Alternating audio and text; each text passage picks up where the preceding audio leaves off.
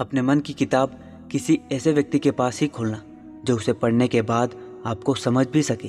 आपका मन अगर आपके नियंत्रण में नहीं रहेगा तो वो आपके लिए खतरनाक मालिक की तरह काम करने लगेगा। ज़्यादा खुश रहना भी अच्छा नहीं होता। इस ज़माने में लोग अक्सर खिले हुए फूलों को तोड़ देते हर छोटा बदलाव बड़ी सफलता का कारण होता है।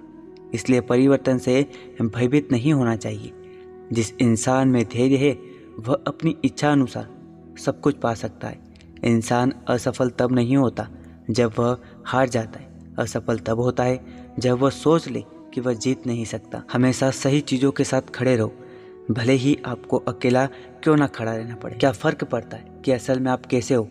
जिसने जैसी सोच बना ली, उसके लिए आप वैसे हो। गलत होकर भी खुद को सही साबित करना उतना मुश्किल नहीं होगा, जितना कि सही होकर खुद को सही साबित करना। अगर बुरी आदत समय पर ना बदली जाए तो बुरी आदत समय बदल देती। अपने प्रति सच्चे रहो और फिर दुनिया में किसी चीज़ की परवाह ना करो। जिन्हें किसी चीज़ का लालच नहीं होता, वो अपना हर काम बहुत ही ज़िम्मेदारी से करते हैं। यदि अहंकार से लड़ने का संकल्प कोई कर लेता है तो एक अकेला जुगनू भी सारे अंधकार को हर लेता है।